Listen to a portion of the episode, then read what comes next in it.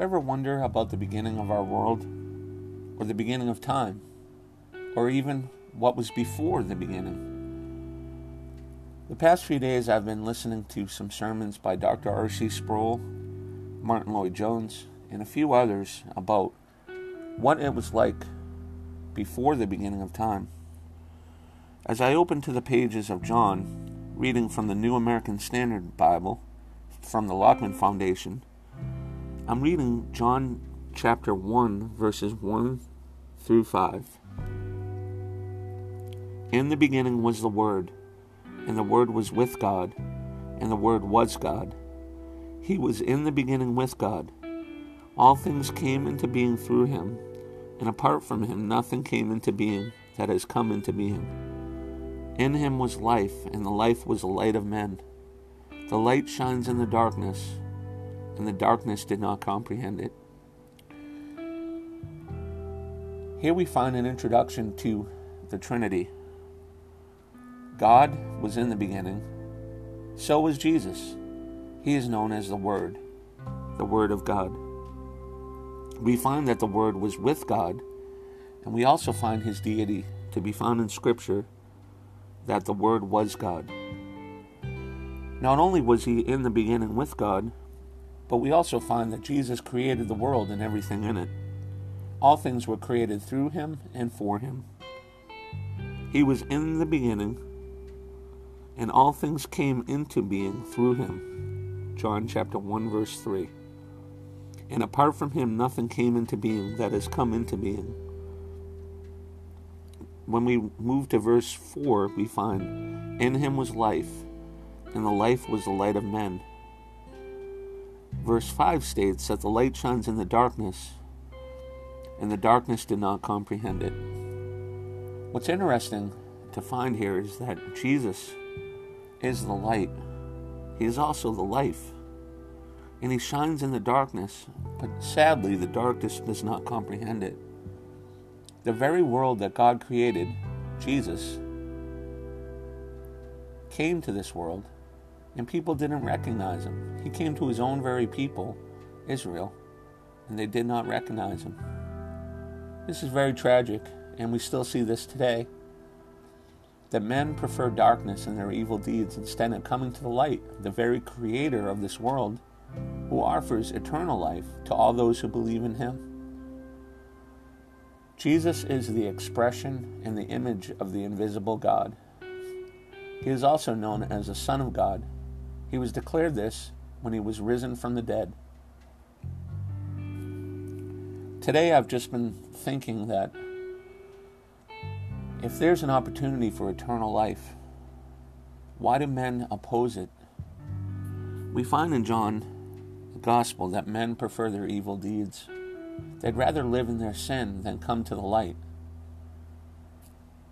A few years ago, uh, God led me to repentance I was actually experiencing a dreadful mourning over my sin. My whole life was being flashed before my eyes, all of the evil deeds that I have done, or most of them, against the God of the universe, came to my mind. I was in despair. I didn't know what to do. But as I one day took a ride in a car, I started to confess my sins to God. I acknowledged my guilt before Him. And it was at that point where I started to be led to Jesus. A joy came over me that day. I didn't know what it was or how to explain it, but a feeling of absolute joy that God had heard my prayers of repentance and turning to Jesus. You see, in the Bible, the gospel warns of men that God has just wrath towards sin not just sin, but also the sinner. And to escape that wrath of judgment, God provided in His love His Son, His very Son, who is the exact representation of who He is. And He, Jesus, God's Son, shared in God's glory from all eternity. The Father, God the Father, sent His Son and commissioned Him to come to this earth to die. Here we're about to celebrate Christmas. Many people show images of a manger or uh, the star in the sky or a Christmas tree or lights. Well, Jesus is the light. Not only did he come and become, become a man, he left his glory in heaven to become a man and was born to the Virgin Mary in a manger, the lowliest position on earth. But he came to live and to seek and save that which was lost. And he made salvation possible by dying a death on the cross.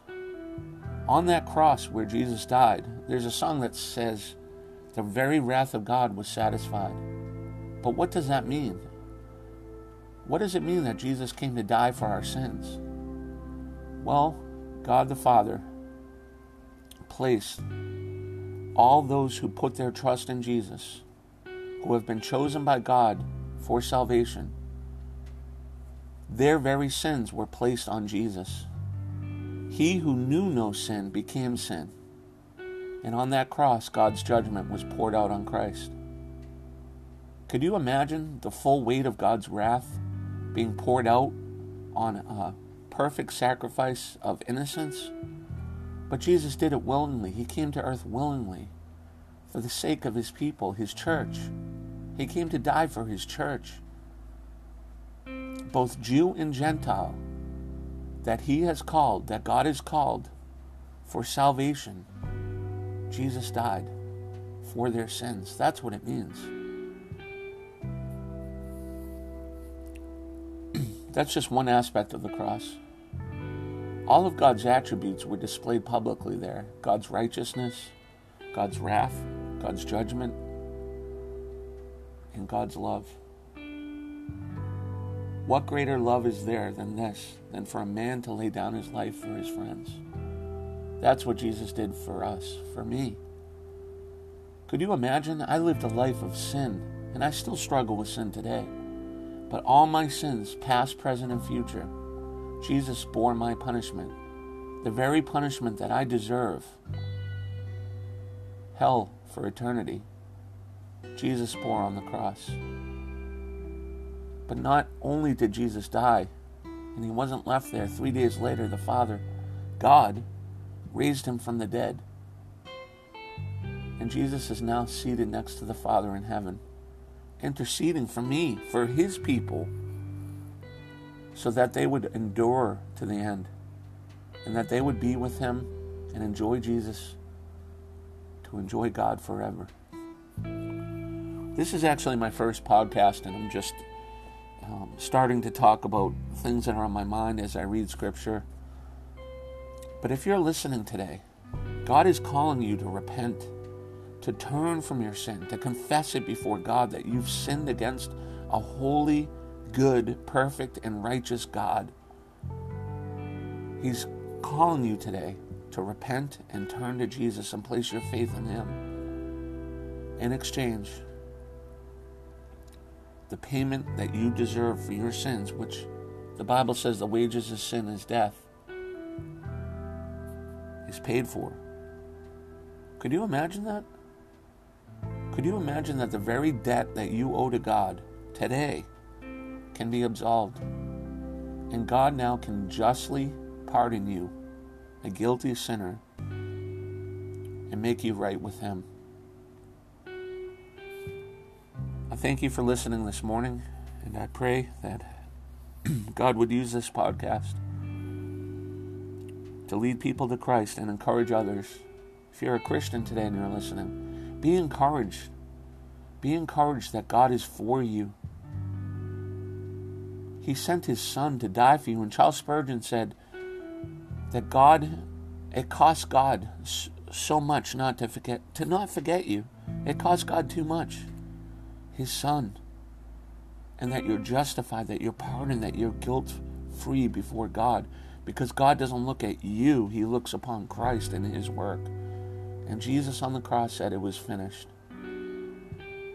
It's done. I just encourage you, believer, to press on and to always look to the cross. Not just as the foundation of your faith, but the very source and the very, I don't know the word to describe, the, the very being of your faith is Jesus and Him crucified. That's what Paul said. I've come to know, be known among you as uh, nothing else than Christ crucified. And if you're not a believer, know that God's wrath does abide on you, but in His love and His mercy, if He's drawing you, if He's calling you today, you have the opportunity to repent and to place your hope in Jesus just like I did. A guilty sinner saved by the blood of Jesus.